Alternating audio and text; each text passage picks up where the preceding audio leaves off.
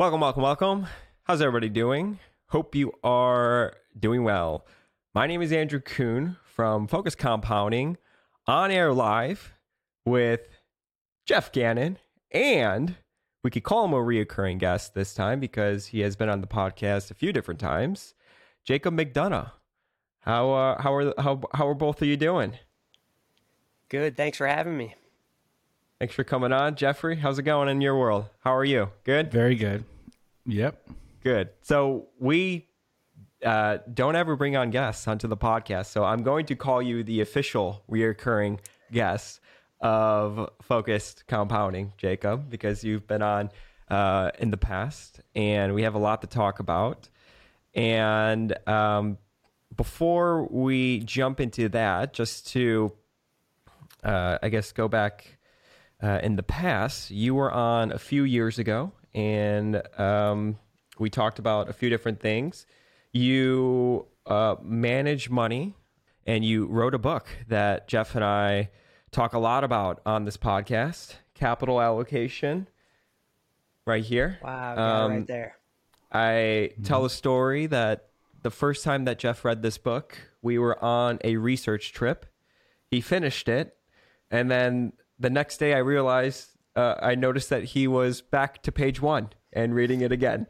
So I don't know how often Geoff reads uh, the same book, you know, cover to cover, uh, one after another, but I think that that probably says something, Geoff. You probably don't do that too often, do you?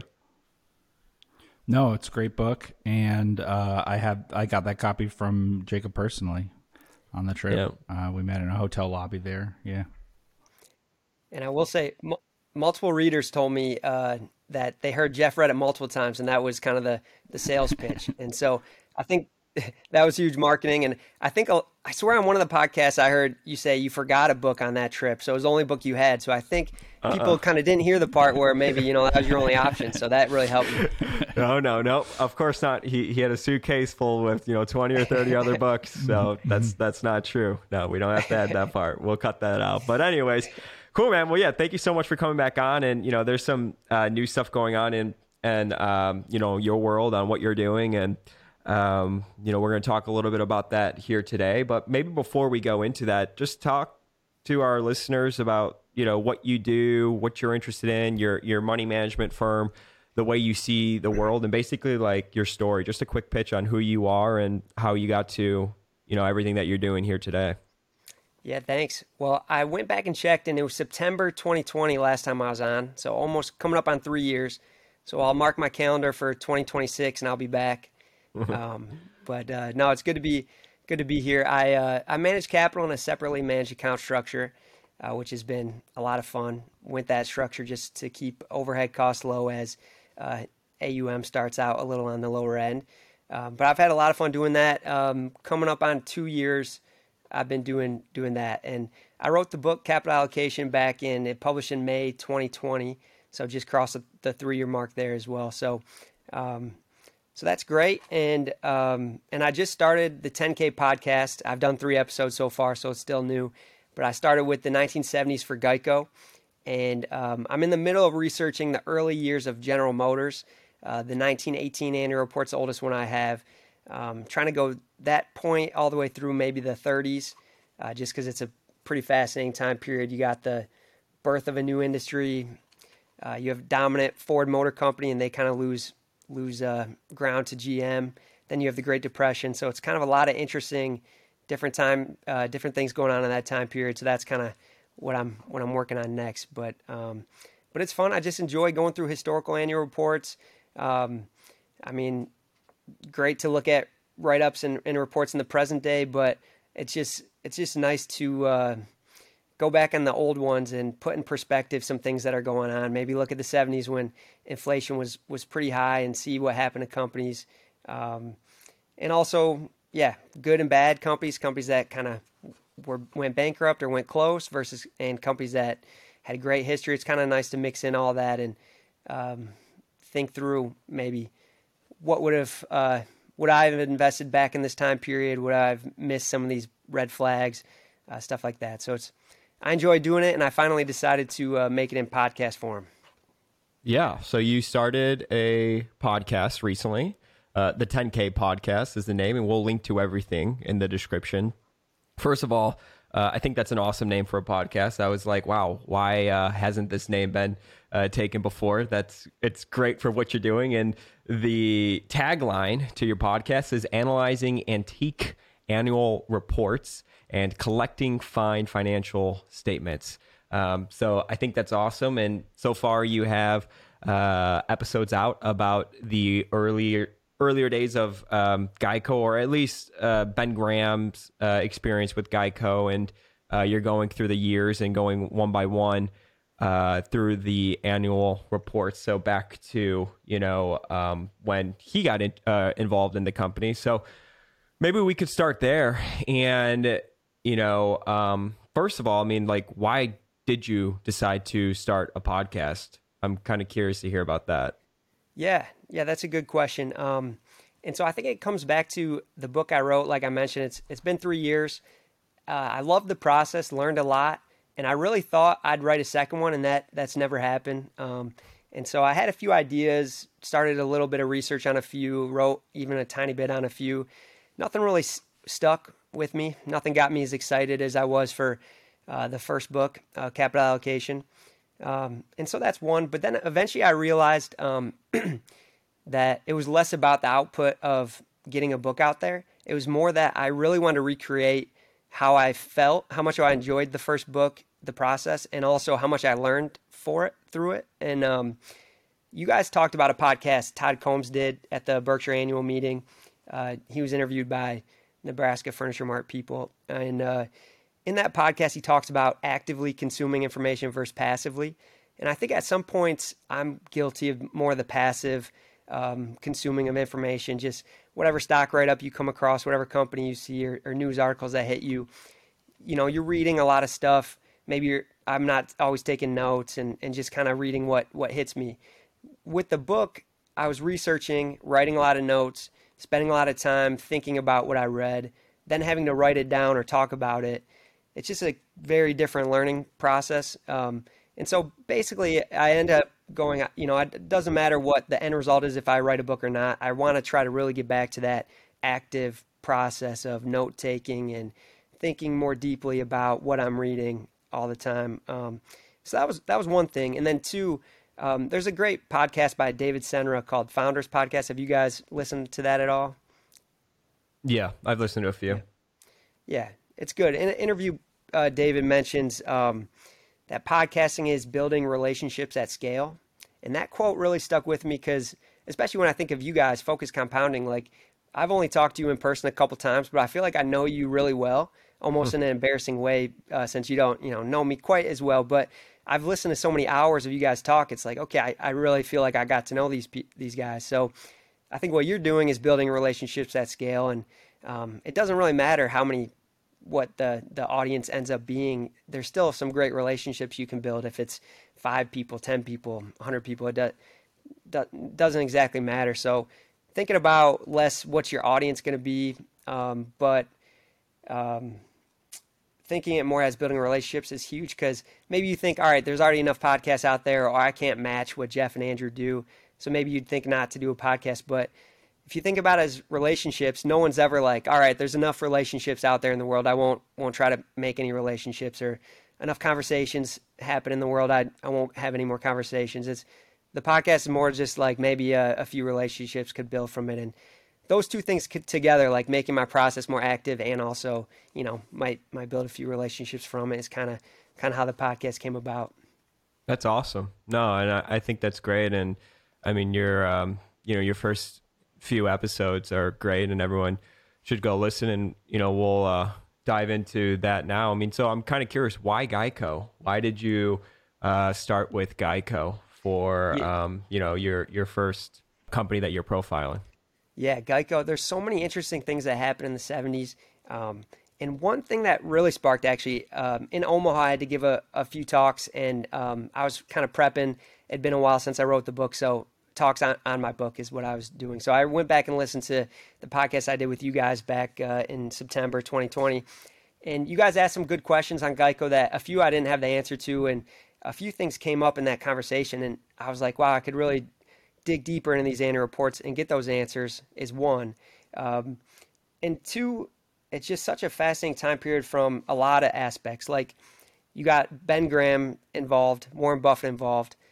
Um, they have such a great history. Then they almost go bankrupt. Then they have such a great history again. It's there's just so much to the story, and um, like Ben Graham, it's it's so interesting that he was he's more known for like the net net cheap stocks, uh, not very concentrated, and yet he bought half of Geico in his fund, and it was a fifth of the fund, twenty percent position, and he held it basically forever. Um, very unusual for his track record, so that's interesting. Um, in the postscript to the Intelligent Investor in 1973, they published a new edition, and he wrote in the postscript about Geico. And at that time, 1973, it was up over 200 times, I believe. Um, someone sent me something. I believe it got up to 290 times. I, am pretty sure someone sent me uh, information on that. But um, he never sold. He said it was. I think it was a pretty cheap investment right away. But what he wrote in the Intelligent Investor was that very quickly the valuation got high enough he would have sold it. But he said it felt. He said something along the lines of it felt like a family business. Basically, he felt like he was so involved uh, he he felt a loyalty to it and he didn't sell, um, and so he held all that time. And um, he said in '73 he's writing that the profits from Geico exceeded everything else in his career. So that alone's fascinating. But then two years later, Geico's basically bankrupt. Um, so that's that's a crazy twist to the story too. Um, and then after that period, it, it was a great buy and hold kind of kind of situation as well. And so so many questions kind of pop up in my head of, you know, you want to be a long-term investor. You want to buy and find a great business to hold forever.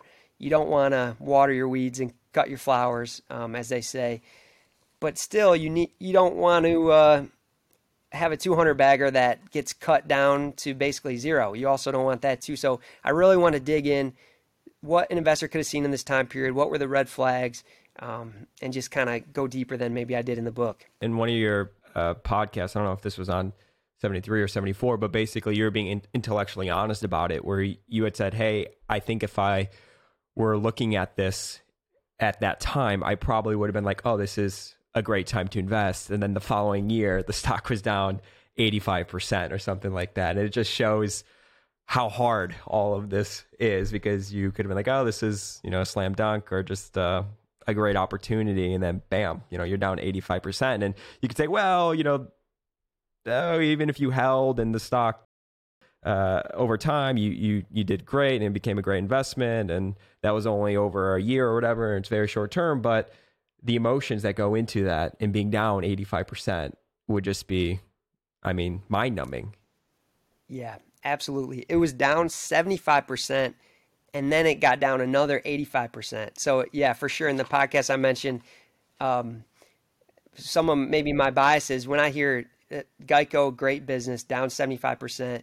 They had 28 straight years of underwriting profits and then one bad year of underwriting. They had a $5.9 million underwriting loss, but they still had positive net income. And then eventually the stock's down 75%. Like just hearing that alone, I'm very interested in a stock like that to research further.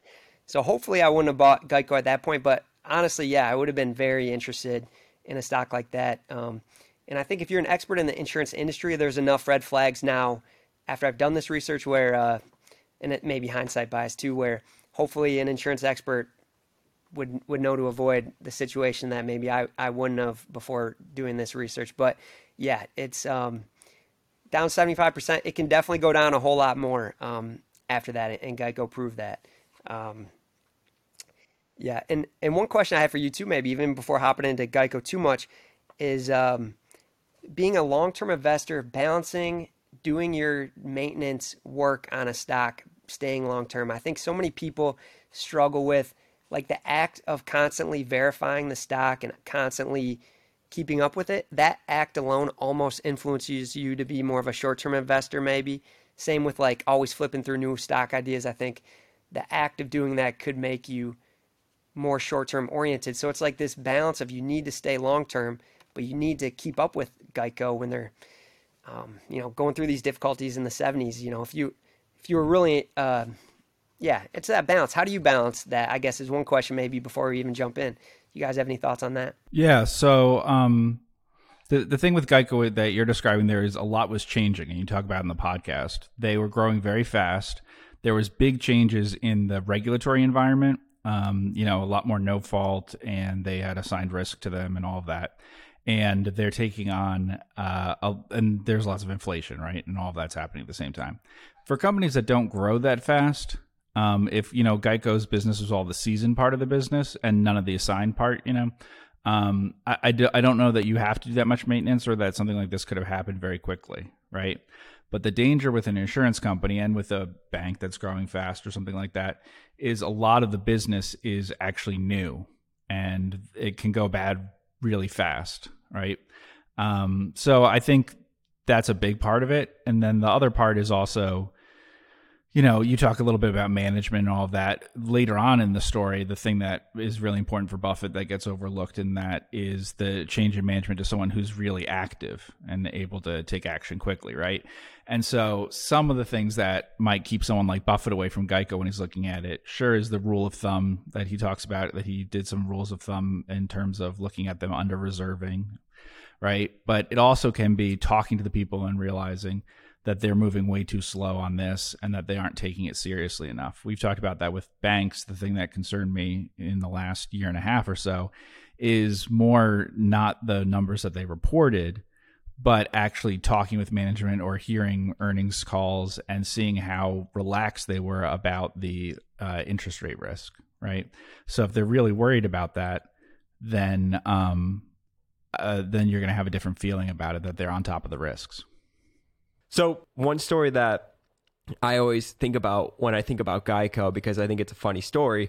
I was reading an interview of Walter Schloss, and he was talking about his experience working for Graham, and he was kind of making a joke about the fact that Ben Graham he bought Geico purely on like a cheap basis. It was an asset play, and he was like you know, when he bought it, he basically turned around and looked at Walter and was like, well, if it doesn't work out, we could always sell there was no thought about the long term prospects, the durability, you know, the return on invested capital going forward, what it could turn into. It was purely, well, it's cheap. And, you know, in the event that we have to sell, we could always get out of it. Did you go back to, you know, that time period? Are you familiar with when he first uh, bought into it? I mean, we know that it turned out to be, you know, you said 200x or whatever, very successful investment. But I think it's just funny that you know, fate loves irony or whatever people like to say. His most successful investment was one that he really didn't think too hard about. It was bought purely because it was cheap. And, you know, he wrote the book on just only buying very cheap investments. So I just thought it was kind of ironic. Yeah, I do know in the intelligent investor, he, he did say it was cheap on an asset and earnings basis. I don't know how cheap. Um, I think, like you said, I think he mentioned to Walter Schloss that maybe they could liquidate it and get their money back. I think there was a chance of that. So, I mean, it was cheap. It didn't um, maybe exactly match his normal style of investment, and especially in terms of um, how much money he allocated to it. Uh, part of that could have been because uh, family was looking to sell, and they might not have wanted to sell off pieces of the business. They wanted like all of their shares sold. Um, but I don't have any actual financials from that period, and I I don't even know exactly how they got public. I know Graham Graham Newman Corp had to spin off, you know, distribute the Geico stock to um, the the fund shareholders or you know the fund investors. So I don't know if that's kind of how it became public through that way. Um, I was curious if Geoff, if you knew anything further there too. No, I don't know the answer to that one. I mean, I know that they did that, and that's also part of uh, when Graham's saying that they all the profits, you know, that most of the profits uh, of his career came from that. It's important to keep in mind that Graham Newman, the um, you know, there are two parts of it, but what they did basically is they paid out a lot of their capital gains and stuff instead of retaining it. So he didn't grow the fund. Whereas with Geico, he and many other people kept all of it. So it's not just that it had really high annualized returns, which it did, but also that one of it was compounding, whereas the other one he would return capital, which I think Schloss would do that too. Sometimes would return capital, keep the fund at a reasonable size. So Geico got to a very unreasonable size in terms of allowing it to compound. It had both higher uh, compounded returns than the rest of the investment, but also the other stuff he did, he didn't keep it compounding at twenty percent a year or whatever. all the time, he paid out a lot of that to people. Yeah.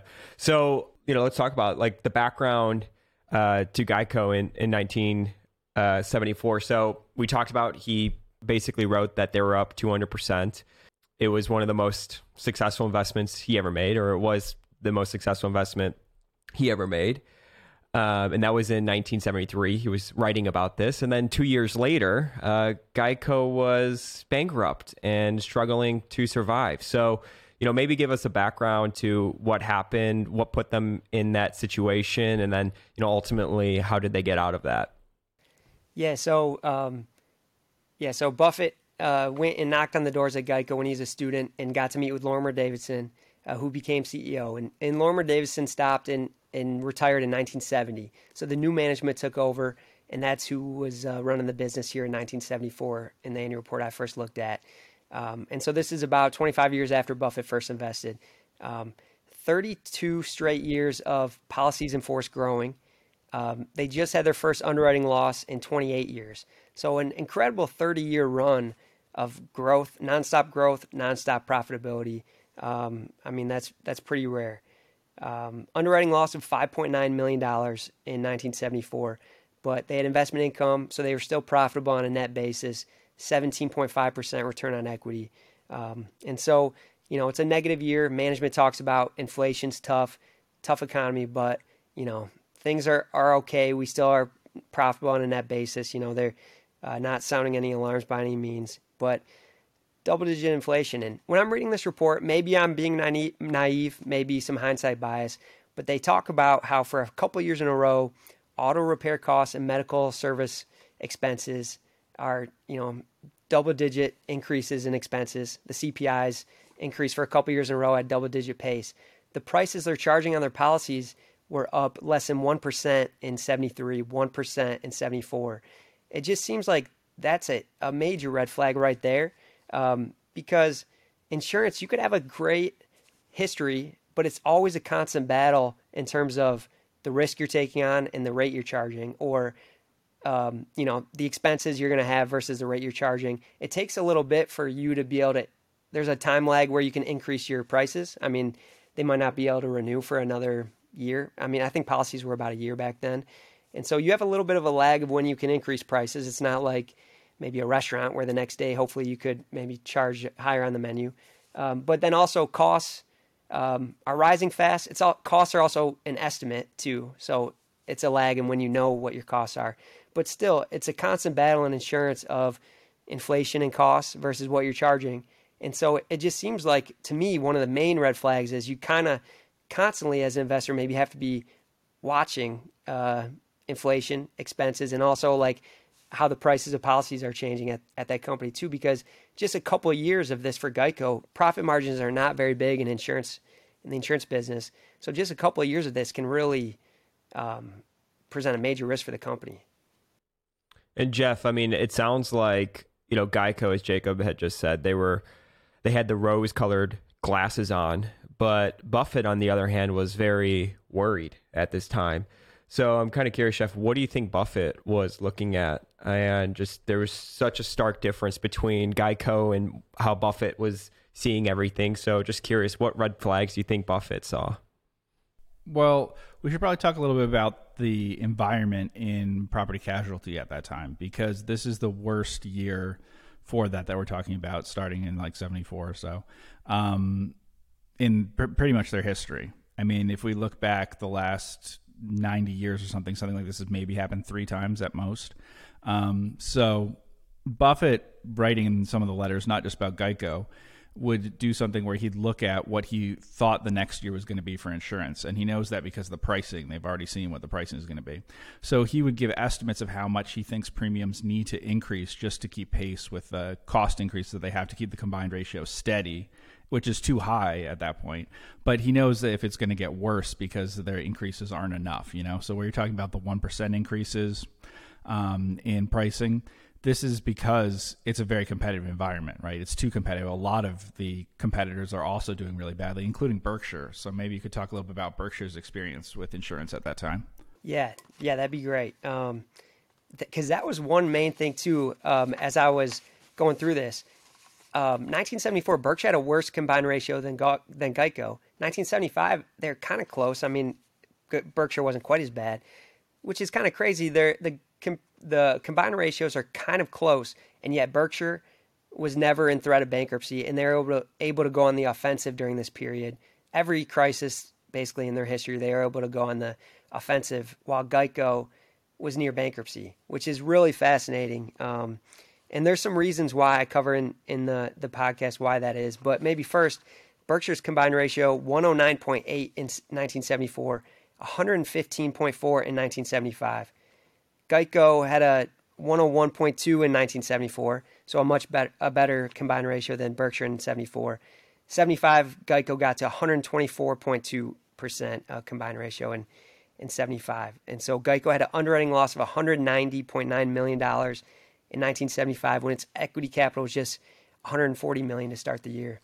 Um, and so it's crazy. Berkshire was profitable on a net basis because uh, they, you know, they had other operations, um, you know, uh, businesses in other industries. So they're still profitable, but they had a poor return on equity that year, maybe seven percent or something. Um, and so textiles did drag down the return on equity for Berkshire in the early days, but also this tough insurance period. I mean, is definitely one reason why, a main reason why um, their return on equity was pretty poor um, in this period. Can you talk a little bit about the leverage that was involved, uh, especially in Geico, and then you know just going through a tough time, and I mean how that added to or really um, you know sped up the process of going through a challenging time. Yeah, leverage I think is the main reason why you have the comparison of how Berkshire fared in this period and Geico. Another one is Berkshire had a quicker response. So Buffett in his letter said they um, I couldn't find anything exactly about the number of policies in force, but basically he said rates were increased frequently and consistently, and yet uh, premiums written was going down. So you kind of knew policies in force was shrinking uh, because they were raising rates, and still, you know, they're not seeing a major increase in sales. Um, so they had a quicker response. That was that was huge. But really, leverage is the main thing. Um, Geico was levered four to five times, while the industry average was one to was one to two times.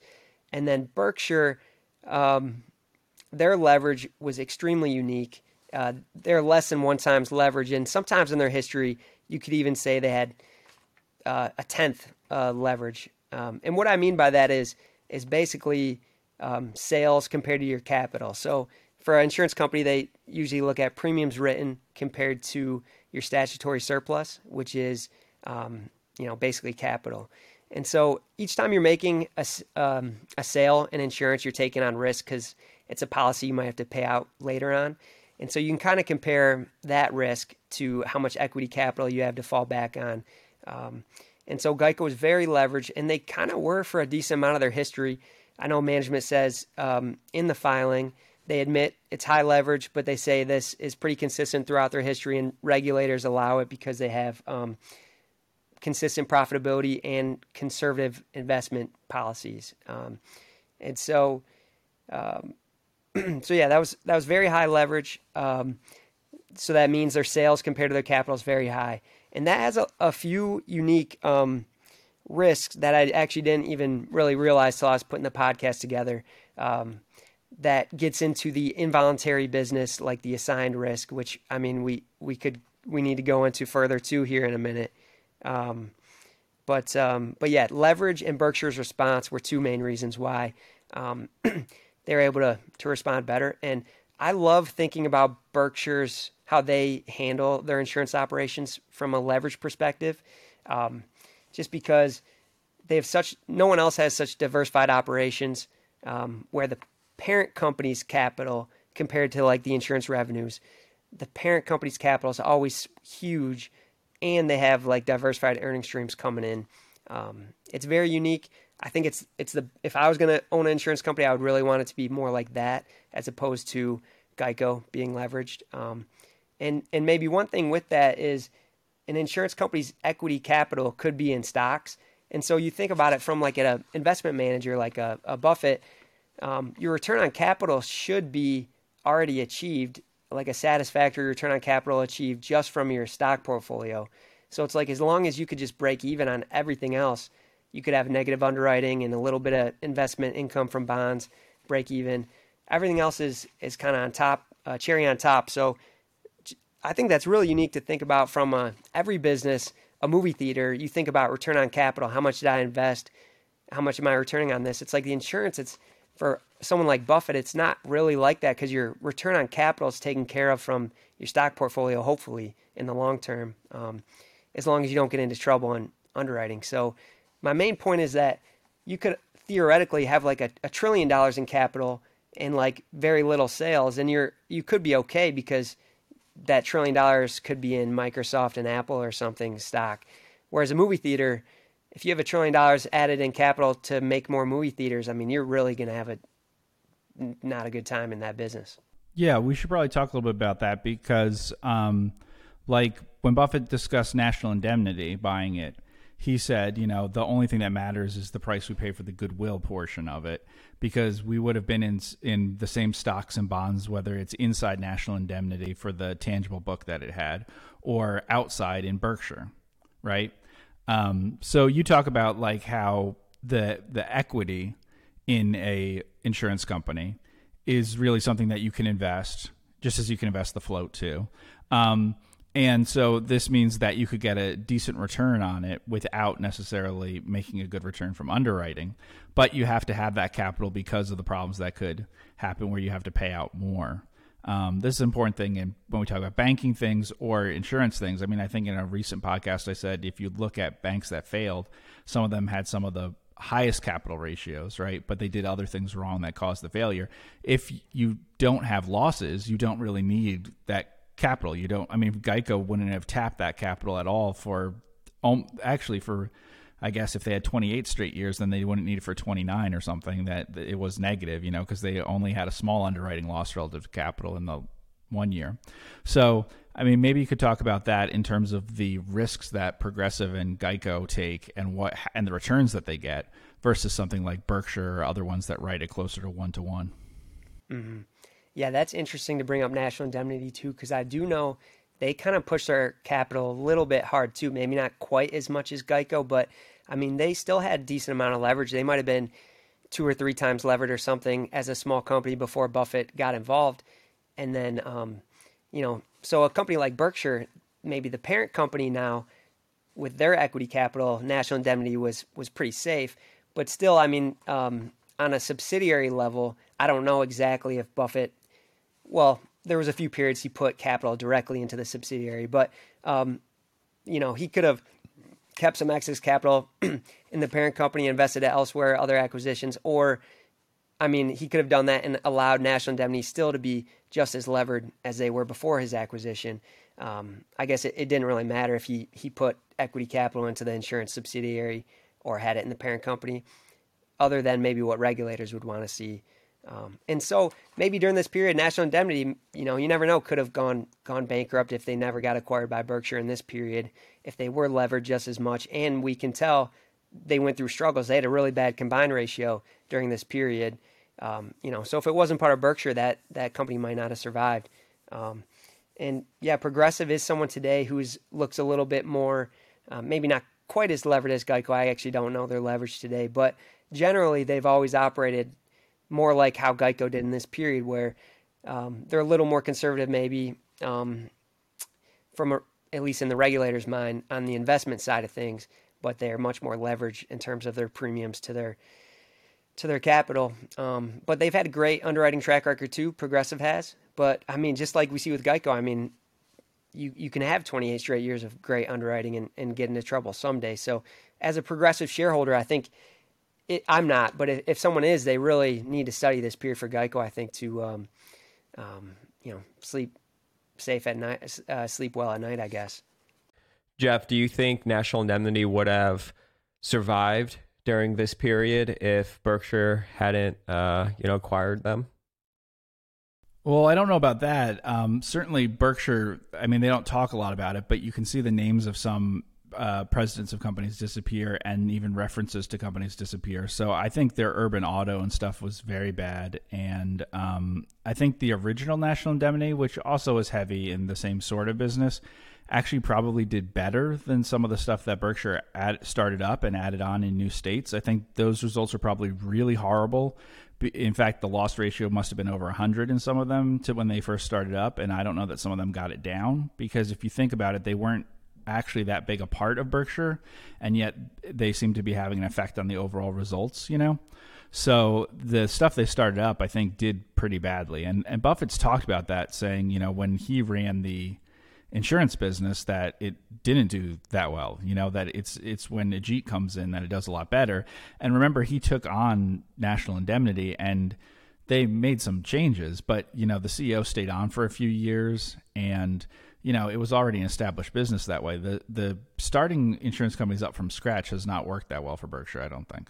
That's a good point. Yeah, I might be being a little unfair with National Indemnity because the underwriting loss, you're right, was heavy in urban auto. So some, you know, maybe this combined ratio wouldn't have looked so bad if they never did the expansions and starting up stuff from scratch. So um, that's a good point. National Indemnity, the traditional original business under Ringwalt or whatever, might have done okay.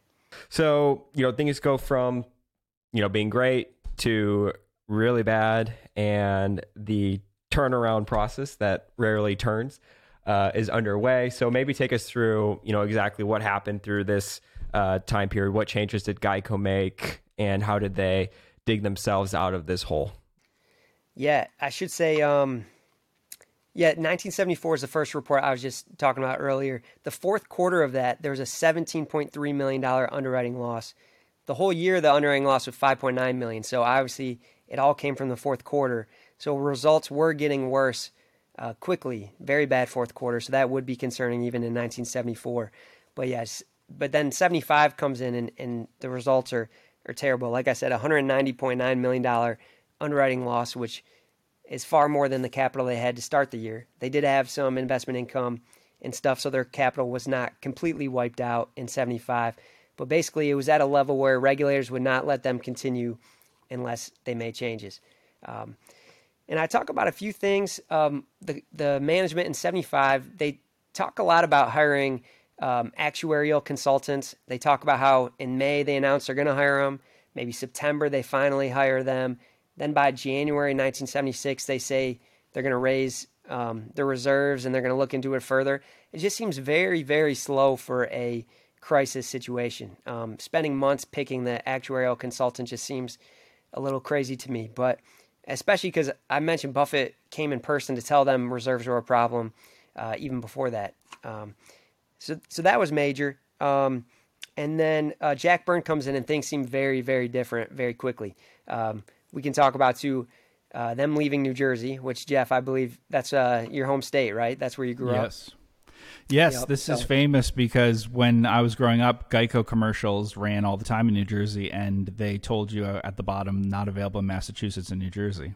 So um, that you they couldn't have it. So you know they had the gecko and everything, but they still were not back in New Jersey because the in New Jersey the the bad risk pool the the, the assigned these are policies that were given to the insurers basically on the basis of like their market share essentially if you you got the profitable part of the business and so you were given in New Jersey this unprofitable part of the business which basically subsidizes high risk um, drivers in the state and so it allows them to get it at more like market rates which of course uh, are market rates for other drivers, which means these are going to be creating losses for you if you take this on, right? And so um, Geico had started in New Jersey and had a lot of. Uh, they've been in New Jersey for a while, but they had a lot of policies by this time. Was it like a quarter million? Do you remember exactly how many policies they had? It was a big number.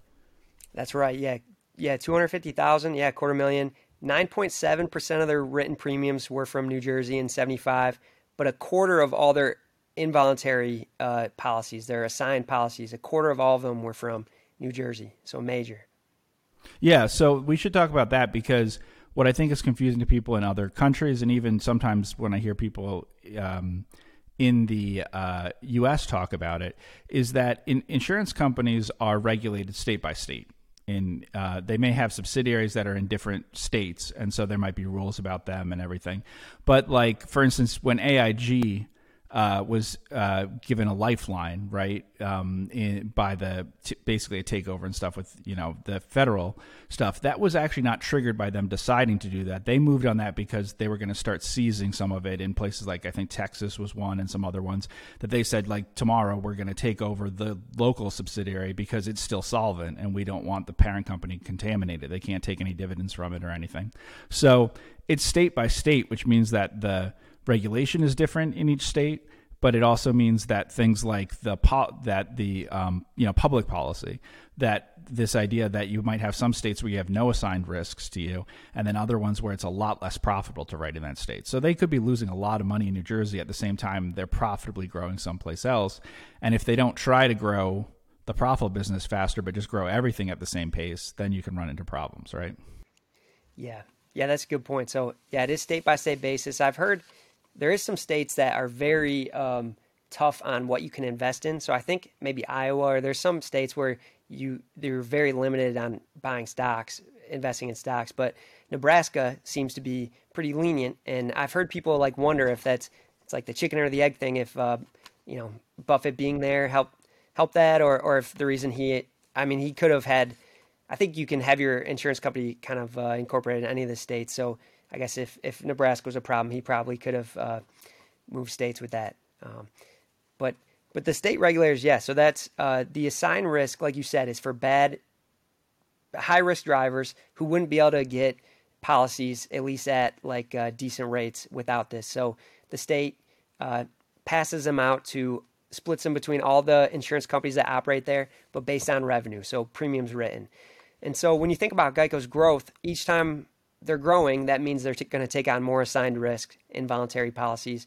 Um, and also their leverage, um, you know, they have a ton of revenue compared to their capital. So that means their capital is more more than average um, affected by these assigned risk policies, the involuntary policies.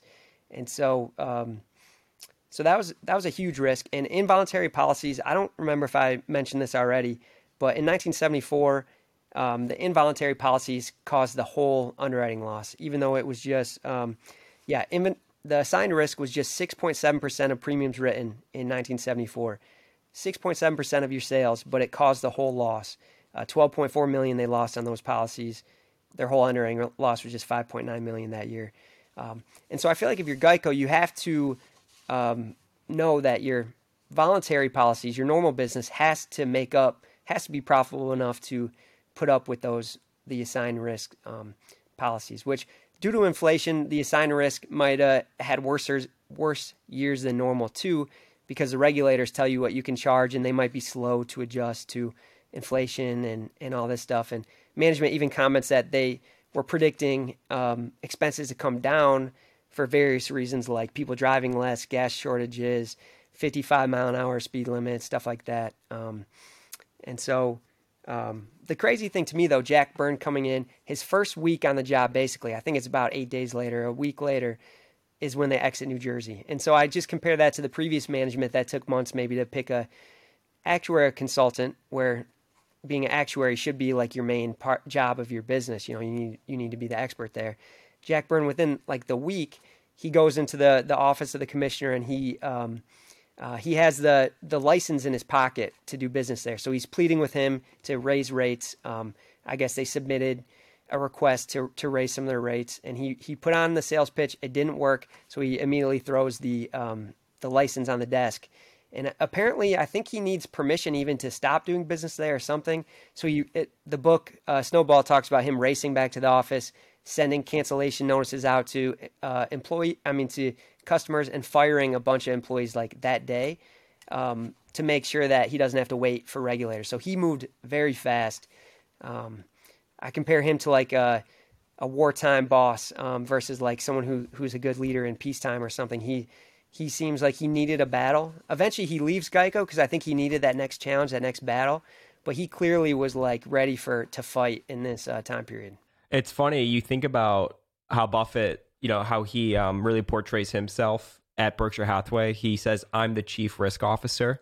Right, like the buck stops with me. I'm the one that has to be thinking about these sort of things, and then you compare that to Geico, for example, where it's like, oh, we got to hire the consultants and we got to spend a bunch of money to for them to tell us things that we probably do know, but maybe don't want to be the person to do. So I don't know. We just talk about often this uh, this thing of like inertia that happens at public companies all the time, and um, it takes a special type of person to come in, only be a week in the job, and uh, you know, crack some skulls together, make things happen. Yeah, yeah, and maybe the previous management didn't want to be the bearer of bad news. Maybe they wanted an outside firm to kind of be the ones um, telling the bad news or, or something. Um, yeah, and they have an odd disclosure there where they actually, my memory from your podcast is they phrased it as saying that the board, that management said to the board to hire an actuary. Not that the board did it, but that they made a point of saying that that the management of the company went to the board and said we need an outside actuary consultant on this. And then I think the other thing is, if, uh, which my memory is that um, Jack Byrne was from the underwriting uh, experience, right? He had been in it, done actuarial stuff. Yeah, yeah, I know that's they said that was his first job out of college after the Air Force, and it said he grew up in the insurance industry. I don't know exactly what his parents ran, um, what type of insurance company, but he's from New Jersey. Also, he lived in New Jersey, um, and yeah, he had that background. Geoff, do you know the story behind how he, I mean, got to Geico then, other than what Jacob hits on? His family was in the business. He was and- overlooked for a job, correct? I mean, we haven't talked about this, but he had a very abrasive personality. I think he was a very You don't say. um, yeah, and so um, I think that uh, he did a very good job of motivating people on the team with him and everything. But but we've talked to some people like this. I mean, we talked to somebody Andrew who is, runs a bank, and uh, you know, it basically he he founded a bank because he was the CEO of another company, and he and the board didn't get along enough, even though he had great results. And uh, same sort of thing, right? He wanted to do it his way, and um, I my memory right is that he uh, was Passover at was it Travelers? I know later in his career he had a chance to be Yeah. involved with Travelers. Yeah, Mhm. yeah. Which would have been a much bigger job, probably. I mean, Geico was big at that time, but the Travelers job was really big and really. I mean, that was the best brand name and one of the best brand names. Certainly the best brand name of one that wasn't a mutual one like like uh, Allstate or State Farm. That would have been a really big sort of blue chip um, job to get in the industry. It's kind of like Jamie Dimon, right? Uh, getting It's passed exactly on, like you know, a Dimon. job, That's having a chip on your me that. shoulder, yeah, and then going off on your own, and you know, trying to make some because he things was also really successful, really young, uh, Jack Byrne, and for the insurance industry, you know, to have been that like that at that age and everything, that that was a pretty fast path that he was on. uh huh. And his son is actually runs Overstock.com, and he's been in the news himself a little bit, Yep. um, similar. But um, and yeah, What's he in the news I for? Um, Well, there you have a picture of. Do you have Patrick up there, Andrew? Yeah, that's Yeah, uh, Pa- I Overstock. mean, this I- is the headline. Overstock CEO Patrick Burns, uh, Maria Butina story merits investigation. Rolling Stone. So what's Well, going on there? going- maybe conspiracy going- claims and a lot Yeah. of a lot of claims, Deep and maybe state. even earlier, kind of an overhyped overhyped stock he was kind of running. Yeah. So a mix of kind of that stuff too. It, yeah, if we go back like 15 years or something, he was there was a hot stock, overstock, you know, it had been a dot com type stock, and there was some short selling of it, which I, it was targeted by short sellers and stuff, and so there was a lot of him going after the short sellers and go, pushing for regulation of this stuff, investigation of this stuff, um, all of that kind of thing. Yeah, a real you know fight against someone else that way, and some of that is similar to his father. Yeah. And I need to do more research on the late 80s and into the 90s. But I, I think basically Byrne needed out of Geico to have more of a challenge. But I think Geico probably was ready for more of a peacetime leader um, at that point versus someone who really wanted to crack skulls and, and, and be in a fight uh, once they got on better footing later on. Um, and uh, but one thing I noticed of Byrne too in his letters, the way he writes, kind of reminded me of how Buffett was writing in in this time period too. I mean, Buffett talks about their underwriting loss being horrendous and um, disastrous, and and Byrne a couple times at least says like, you know, they're profitable on a net basis, things are getting better. But Byrne talks about anytime there's an underwriting loss brought up, completely unacceptable is like the word he uses, or an unacceptable loss this year in this segment, and and the previous management, I guess I never saw anything like that. It was more so like we had a loss, but this is the worst times we've ever seen before, and you know we'll we have a history of great underwriting. We'll get back to is kind of like the vibe I was getting from them, I guess. So Byrne was definitely. I like seeing personally, at least. I know it's just words, but completely unacceptable underwriting is a nice way to see the boss kind of talking about things uh, when it does happen. Is do you think he's sending a message to employees as well when he says that, or just shareholders? I think so. Uh, to employees, uh, I think Buffett does the same thing with his top insurance managers, and and I guess maybe the way he praises the leaders of the business and in letters, and maybe leave some names out in other years too. But um, that's the thing too with leaving New Jersey. It was major. It helped their short-term profitable outlook. But he mentions that it was about sending a message to other state regulators. Are going to see, wow, he might fire every employee in this state, and um, he might act quickly. So maybe the next state is going to raise rates quicker or approve your request quicker um, or take you more seriously. And the employees, I think it's a message to them, it's a message to the investors, everybody, uh, the move he did there. Yeah, we should talk about that because in consumer insurance stuff in the United States, you would have to file in many states for a rate increase to permission to charge that rate, basically. And so he went to like New York and New Jersey at the same time. New York said fine for the increase that they needed, right? And New Jersey wasn't moving on it. And so, even if we just assume that, say, with social inflation and other things, you're going up 10% or more a year in terms of what you need to increase, if they're giving you the rate increases you need, but they're giving you a year or two slow on it, that's the difference between making a profit and having, for Geico, certainly with their loss ratio, um, and, and not making any money, right? Because that lag is going to cost you every single year that your policies are priced in $1973 and it's 1974. Mm-hmm. Yeah, that's a that's a major problem. They really had to catch up, and it says raise they raise rates 18% in 75, but 38% in 1976. So I mean that 38% is definitely a catch up. Um, and New York, I think, was one state when New Jersey kind of declined him, or at least put off the question of raising rates. New York, I believe it was in the 30% range that New York accepted rates being higher, and and um, and yeah, even the the voluntary policies, the normal business I, I do believe they still needed approval to raise those rates. Um, I think regulators usually you would think would be much more open to raising those rates because it's customers who have much more flexibility on if the rate's too high, they could just leave and get policies elsewhere.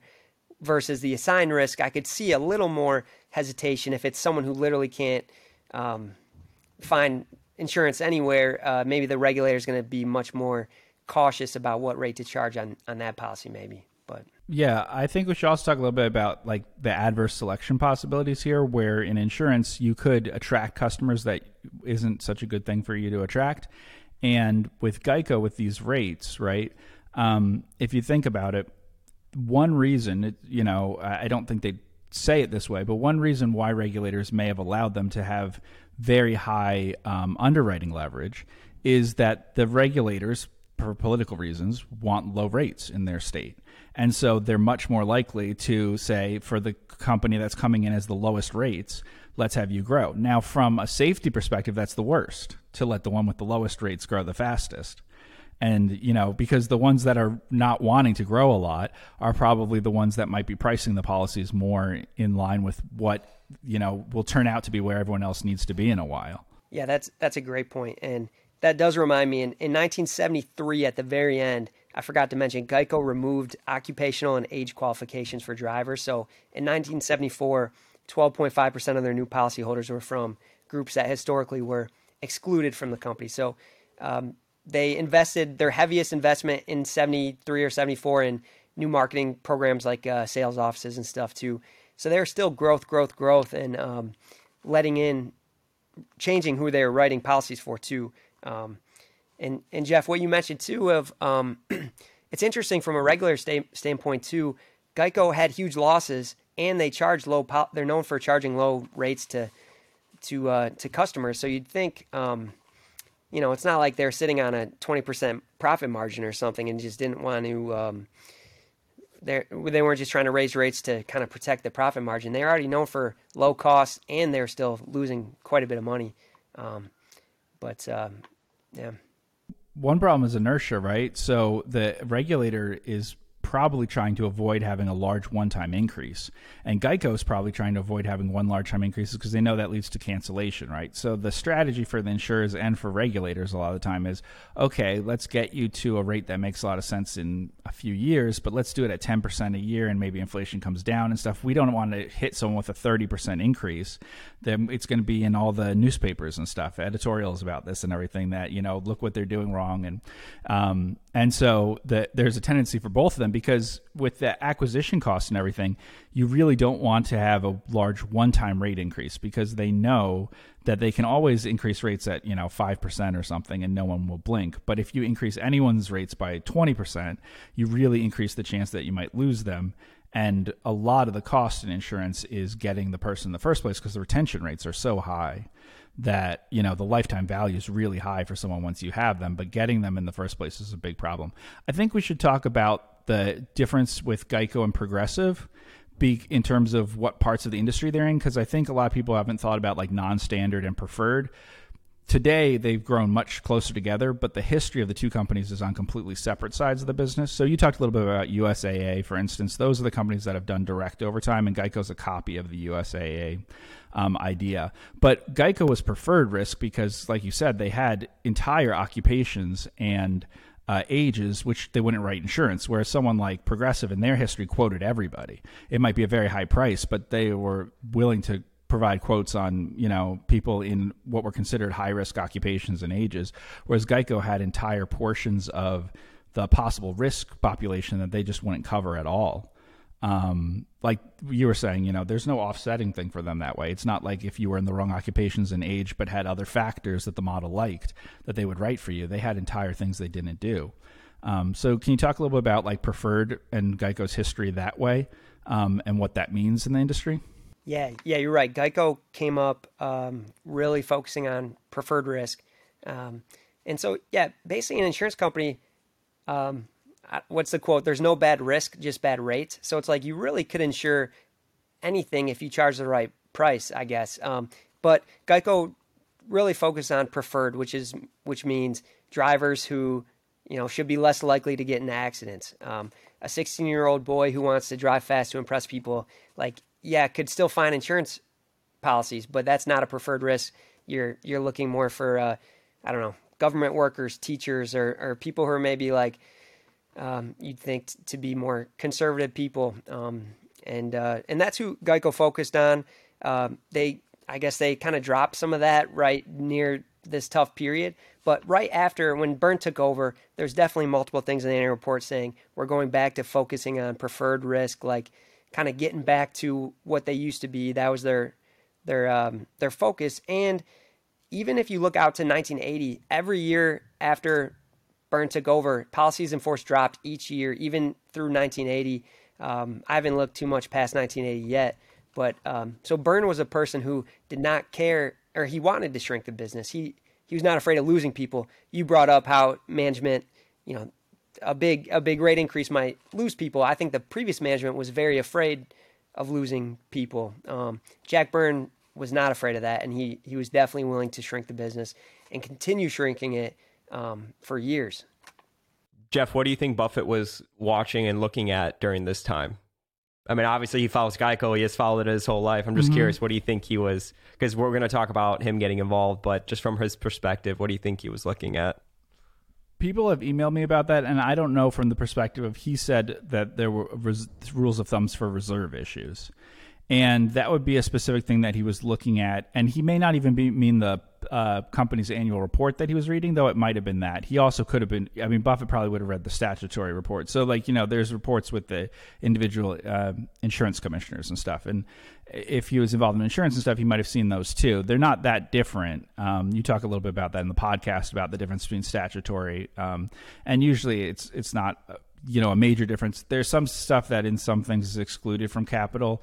Um, so sometimes you can have a lot more capital than it appears because there's some statutory stuff that if you were in odd things, Berkshire I think might be in some that it wouldn't count it for capital that way, but otherwise it's not an issue. I mean they're very very similar. Um, it's the deferred policy acquisition cost you talk about, and you know it's just it's it's more of a it's almost more of a direct um, uh, period comparison that's useful for solvency purposes as opposed to trying to match it up for GAAP. Um, but I think the other thing is that you know, like we said, how much they lost in the in the fourth quarter. Um, if you just think about it, almost half of the loss the next year could have been predicted just based on the idea that if you hadn't taken the actions that were supposed to improve things and if things were worsening through the fourth quarter, then given that these are on a one year lag and everything, it's hard to see how you could lose less than 90 million or something the next year uh, if it was so bad in the fourth quarter. Because you know, this is a high frequency business, right? So like the loss frequency is very high, but the severity isn't usually radically different on each event. Um, so it's not like a reinsurer saying we had a huge loss in the fourth quarter because you know of events that happened with weather or something. You would know that the next year would be really bad that way. Um, but yeah, he said specifically uh, reserves that he saw that they were inadequately reserving, right? Mm-hmm. That's right. Yeah, so maybe loss development tables and especially some of that disclosures in the statutory filings and stuff. Um, that's one thing I need to get better at with looking at insurers, the loss development tables where they break out um, going back many years. Uh, that's a little confusing to me still. Um, that's uh, that's one thing I'm sure he looked at, but um, also, one thing to note too of when Buffett did get involved, um, uh, the 1976 they had a major loss still, and that's when Byrne took over and things turned around. Major loss still in the first quarter, and a little less in the second quarter, but still a pretty major underwriting loss. Byrne stepped in halfway through that second quarter. Um, and by the third and fourth quarter, they still had underwriting losses, but low enough where they were profitable on a net basis. And I believe they raised capital in the open markets in either the third or fourth quarter. Um, and so I guess Buffett got involved once they were quarterly profitable on a net basis, at least. Um, I think with the filings, um, you know, the prospectuses and stuff, I, I'm assuming uh, at that point in time he could have seen that results were already getting a little better, and then he could see Byrne's attitude and stuff. So um, that's the point he got involved. Versus in the podcast I mentioned, it kind of looked appealing to me um, I guess right when things were starting to get bad, I guess Buffett uh, had a little more knowledge to wait a little bit there.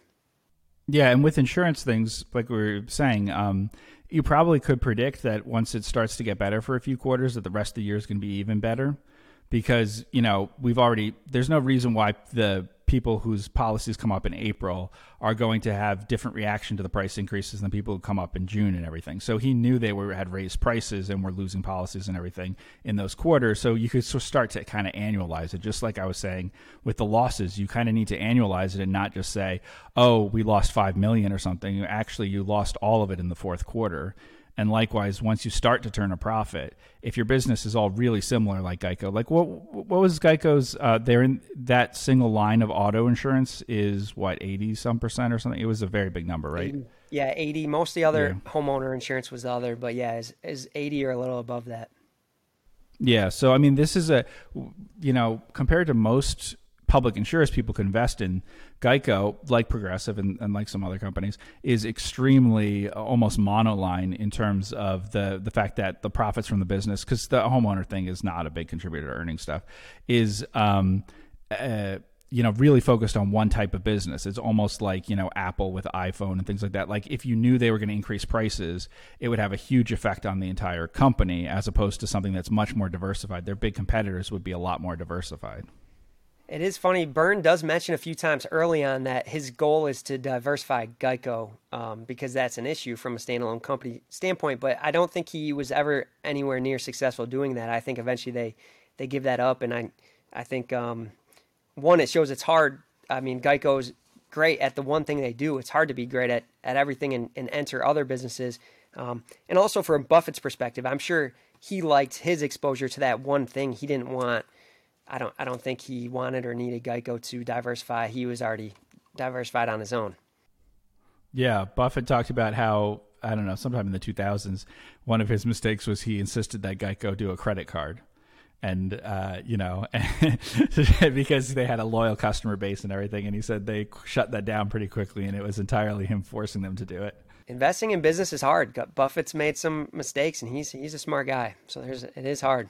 There's some hope for the rest of us. Uh, Jacob, can you explain so then how he gets involved with Geico? Is it you know buying the equity? How did he structure it? um, how did he, you know, invest in Geico again? Yeah, so to raise capital, Geico had a preferred stock offering a convertible preferred. So the if you bought the preferred, uh, it would convert into common shares eventually. And so that was a offering uh, by Salomon Brothers, and that's where most of his investment was in. He heavily was in the convertible preferred stock. Um, he also bought common stock in the open market. That was a smaller amount. I don't know if that. I assume it wasn't just because of liquidity. I mean, I know that in the stock offering, it's probably way easier to get the chunk he wanted um, in versus the open market. I don't know if that was really an issue or not, or if it was more he wanted the convertible structure. Um, and I think in the snowball and in some of the other books, he says to someone like, "I just put couple million in a stock that could go to zero tomorrow," and I. I don't think that was too much of a joke. I think, I mean, there was a chance Geico could have been bankrupt. He put a little money in the, the common shares. Um, and I mean, there were some risks at the time, and slowly throughout the year, the risks went down and down. And I think pretty quickly, at least the next year or something, you know, it, it became pretty clear that they were not going to go bankrupt and that it was a good good investment. But he did heavily go into the convertible preferred. Yeah, I think we should talk about this capital raise a bit because uh, over the years I've gotten a bunch of emails from people saying that, you know, oh, well, Geico got special treatment because of this, because of Buffett, and that this was a, a deal that way and that this wouldn't happen in public markets for people otherwise. But there's some complex um, sort of incentives for people here. Like, for instance, the insurance companies might want Geico to fail because uh, then it would reduce competition for them in the future, right? But they also would end up absorbing the cost of Geico failing, probably, and they might absorb the cost in a less orderly way. And they're all pretty stressed at this time. They're I mean, this isn't a good time for investments at this period, and you know they all hold stocks and bonds that are doing pretty badly uh, in this period. And there, uh, we've talked about their combined ratios being bad. Uh, the regulators don't want Geico to pull out of all the states like they did New Jersey, right? Um, and then you also have the fact that Salomon thought that they could actually do this in a way where they would you know backstop it and stuff that this would be sold to the public if it couldn't be sold to all the interested parties like Berkshire and others in the industry. So they and that might be part of Berkshire's eventual investment in Salomon and stuff is the experience they had here with Salomon, you know. But um, they also had the ability to do this in a way that they the people doing this knew that it wasn't to come up with too little capital, right? Because when we talk about some of these bank things or whatever like first republic right the banks only put in 20 25 billion or something and they had a gap of 100 billion it turned out. So uh, here part of it is like berkshire on its own you've talked about how they weren't big enough to buy the whole company. So someone might have been really interested in buying all of geico but i don't know who in the industry would have been in a position to actually absorb that given their own problems and their size. So they needed to have a way where they knew this would be enough to get geico out of this. Mm-hmm. Yeah, it's really interesting. First, they got reinsurance first, um, which helped the risk, the the reserve situation, and how much risk Geico was taking on, and um, and yeah, that's that's definitely what you mentioned. It's it's that mix of one, if Geico failed, they would the other insurance companies would have to take on those those policies, the guarantee funds, where each time an insurance company fails, they they have to um, the, the losses on those policies get split between everyone in the industry. So you have that. I believe in the snowball. It's not a direct quote from one of the competitors. I think Burns says it. So as long as it's true, Burns says that. Maybe it, I think it's Burns. Someone says that a competitor's like, like heck, I'll I'll pay the the you know the losses just to have Geico out of the industry. Um, I don't know if that that's exactly true or not, but well, also I, you have what's that? I was gonna say, I think he says that uh, Travelers. He said Travelers, you know, was just cowardly about it and stuff. But we had said he worked at Travelers and everything. So, yeah. Uh, but yeah, he Byrne's the source on that. I'm sure that some of them may have said that privately and everything. Sure. Mm-hmm. Yeah, yeah. Byrne already didn't like Travelers from being uh, passed over, and then Travelers did not do the reinsurance deal. Also, I believe it said, and and um, and yeah. But then the thing too is Geico could have emerged from bankruptcy with new shareholders. You know, the, the shareholders could have lost money they could have uh, emerged and you know maybe they would have had to compete with Geico and like after paying all those losses they might have had to compete with them in the future if they emerged too. So it is kind of complex but um, but yeah I think it wasn't clear that they'd be able to get reinsurance from their competitors who they've been you know uh, lowering the prices on for so many years. I mean that that wasn't a clear cut thing.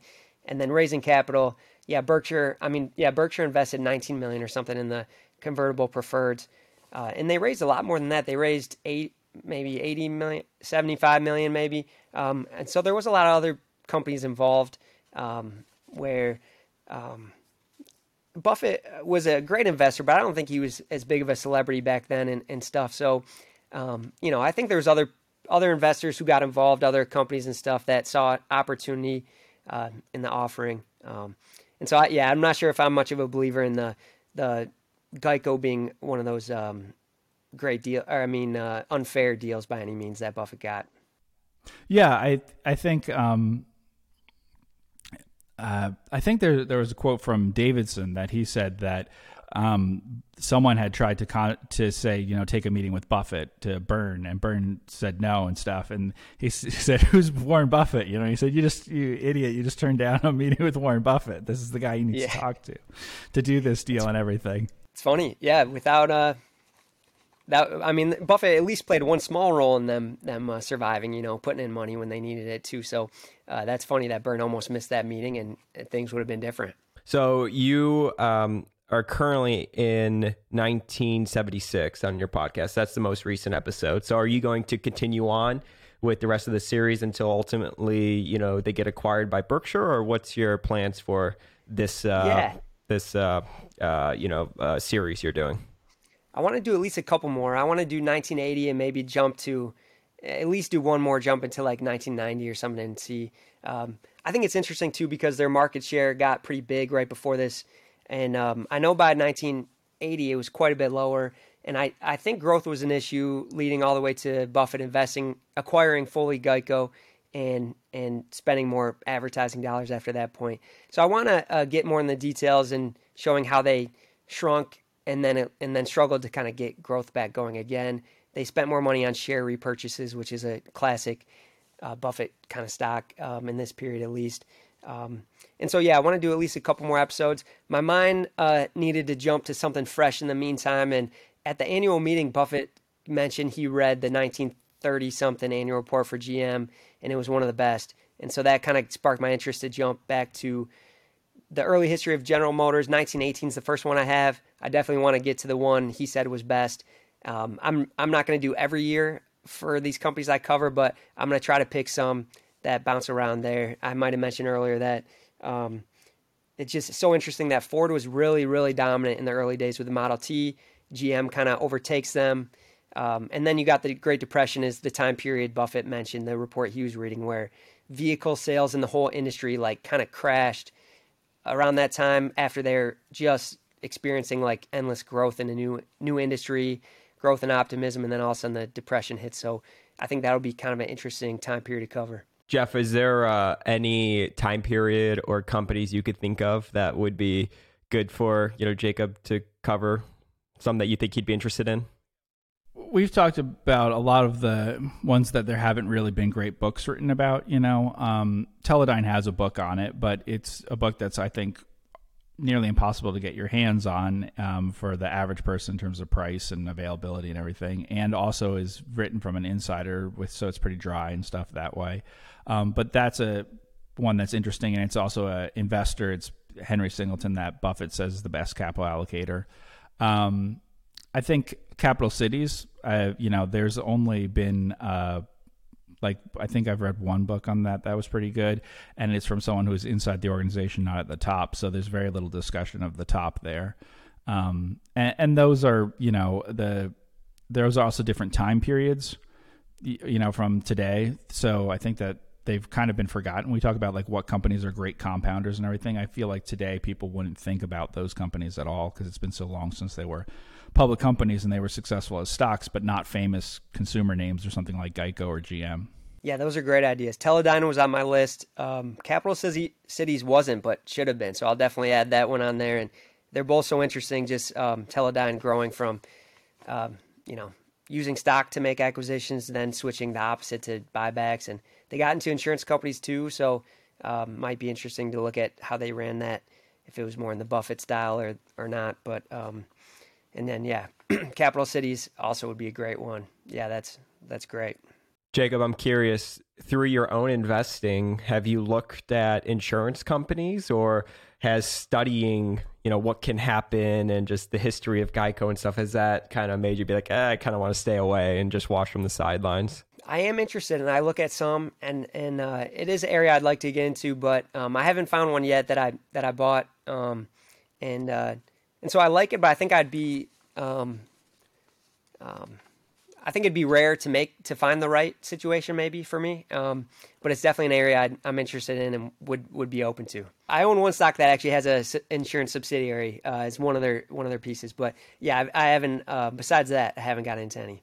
Yeah. So uh, one reason is because you talked about in the podcast, you'd rather own one that maybe pushes its capital a little harder, like like uh, Berkshire does, and doesn't push as hard in terms of the underwriting aspect. So taking more. Uh, whether you want to call investment risk or whatever, certainly regulators would see it that way, of owning less in the way of bonds. I mean, the problem with a lot of insurers is that honestly, they're not usually run the way that Berkshire's run. And so when people imagine what an insurance business would be and how it compounds, a lot of them are going to go out and try to buy almost all bonds. They're not going to hold much in the way of cash and they're not going to hold much in the way of stocks.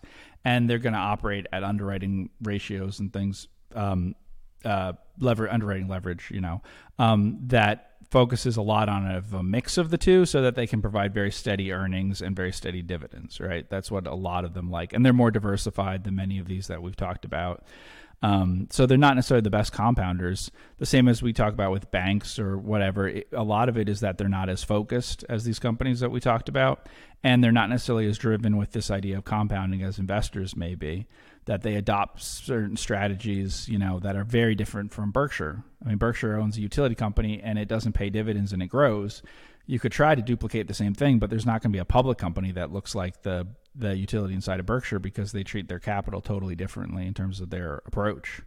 And there's not a lot of companies that um, are going to meet sort of the way that you were talking about it about being an investment focused thing. I mean, there there've been some, right? There was an attempt with um, Greenlight and everything with um, Greenlight uh, re you know reinsurance and stuff using a manager who would be focused on doing that stuff. Though he was long short and stuff, and also trying to provide them with more st- steady investment returns than they might get from being just heavily exposed to equity.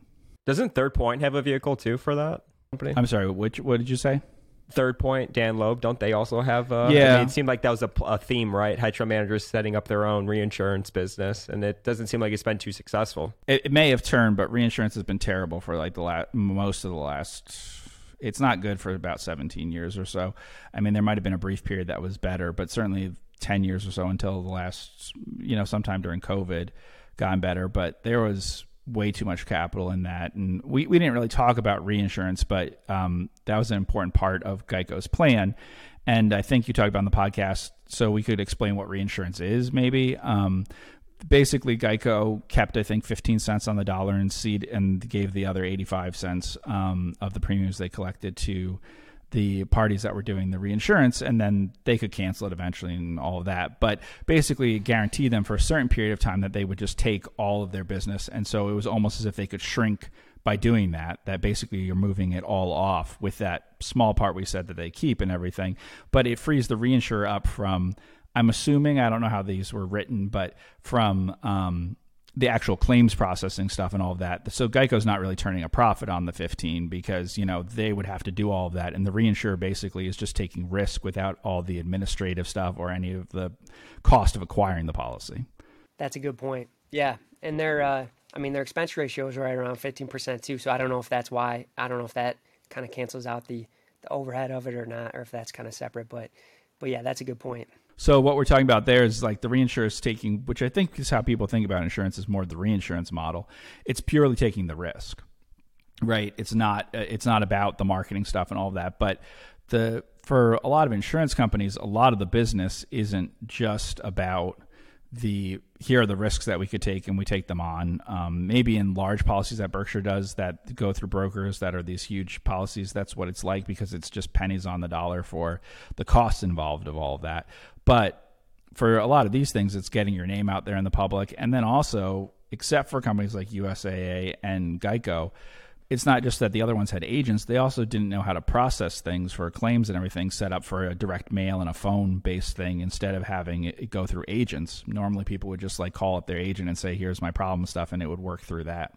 Yeah, that that's a great point. Um, and it is tough to get yourself comfortable. Um, for me, at least in the present day, of uh, you know getting comfortable with the underwriting record and ability of of each company. Um, you know, you got to have both. Even if the company does have a great investment um, investor and investment track record, maybe like a Greenlight Re, it's still making sure you're comfortable with the underwriters. Um, for those to match up, it, it's like a rare situation, and I think that's uh, it's it's tough to find.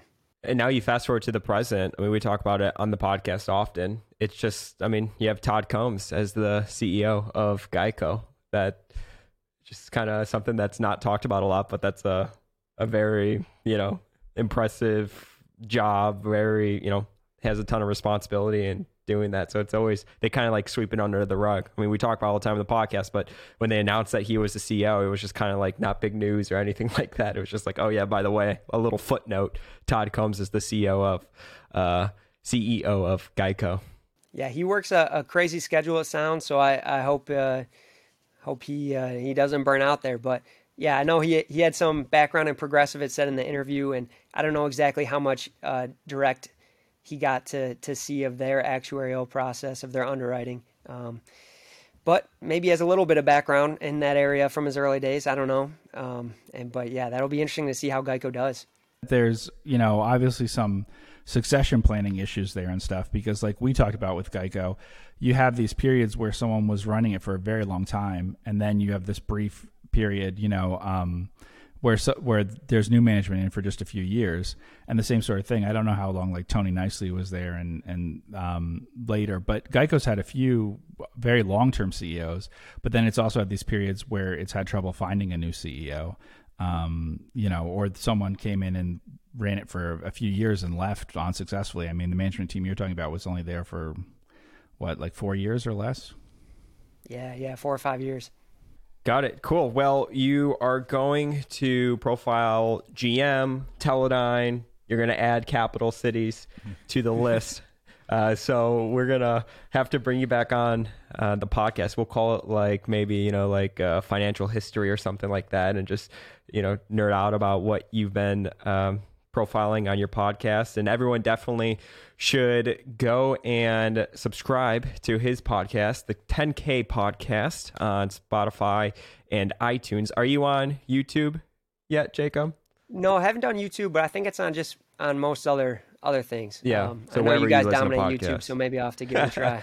no, you know what's funny is I mean we talk about it. I mean we you know. Uh, sometimes when we record a podcast, I'm like, oh, we got to talk more out loud about these numbers because 80 or 90% of listeners are actually people on the podcast side of things. So uh, definitely be sure to check out his podcast. I love the description of it analyzing antique annual reports and collecting fine financial statements. So, Jacob, I want to thank you so much for coming on the podcast with Geoff and myself. Where can people reach out to you uh, to learn more about everything that you are doing? Yeah, thanks for having me. This was a lot of fun talking. Um, I'm on Twitter. I think it's MCD underscore investments. Um, you can find me there. MCD underscore investments. I'll put all of that information down in the description below. I thank everybody so much for tuning in with the three of us on the Focused Compounding Podcast. Make sure you hit that subscribe button wherever you are listening or watching us right now.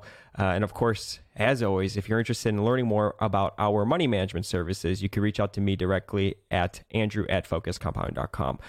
I thank everybody so much for all the support. Take care.